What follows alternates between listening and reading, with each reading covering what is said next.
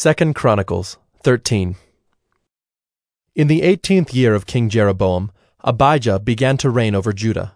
He reigned for three years in Jerusalem. His mother's name was Micaiah, the daughter of Uriel of Gibeah. Now there was war between Abijah and Jeroboam. Abijah went out to battle, having an army of valiant men of war, four hundred thousand chosen men.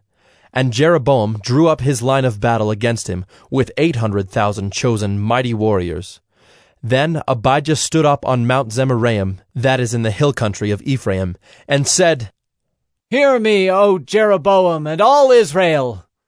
Ought you not to know that the Lord God of Israel gave the kingship over Israel forever to David and his sons by a covenant of salt?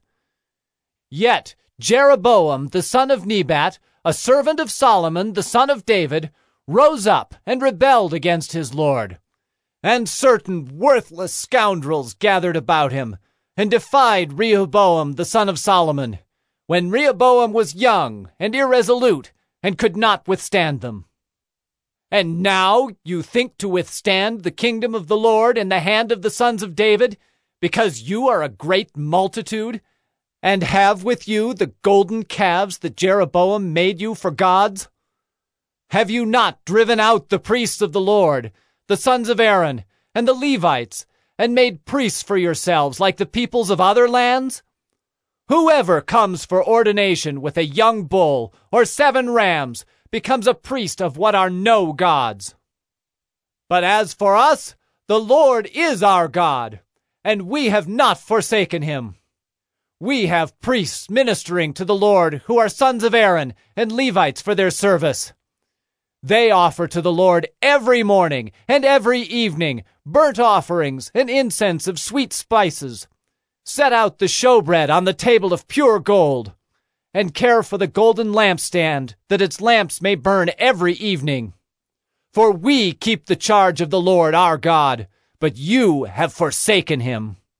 Behold, God is with us at our head, and his priests with their battle trumpets to sound the call to battle against you. O sons of Israel, do not fight against the Lord, the God of your fathers, for you cannot succeed. Jeroboam had sent an ambush around to come upon them from behind. Thus his troops were in front of Judah, and the ambush was behind them. And when Judah looked, behold, the battle was in front of and behind them. And they cried to the Lord, and the priests blew the trumpets. Then the men of Judah raised the battle shout.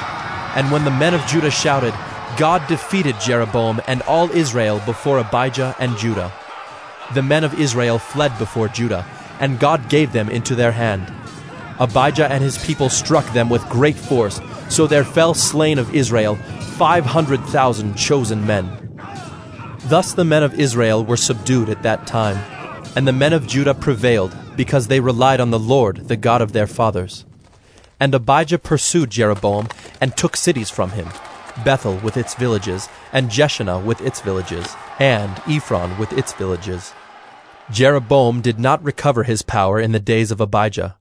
And the Lord struck him down, and he died. But Abijah grew mighty, and he took fourteen wives, and had twenty-two sons and sixteen daughters. The rest of the acts of Abijah, his ways and his sayings, are written in the story of the prophet Iddo.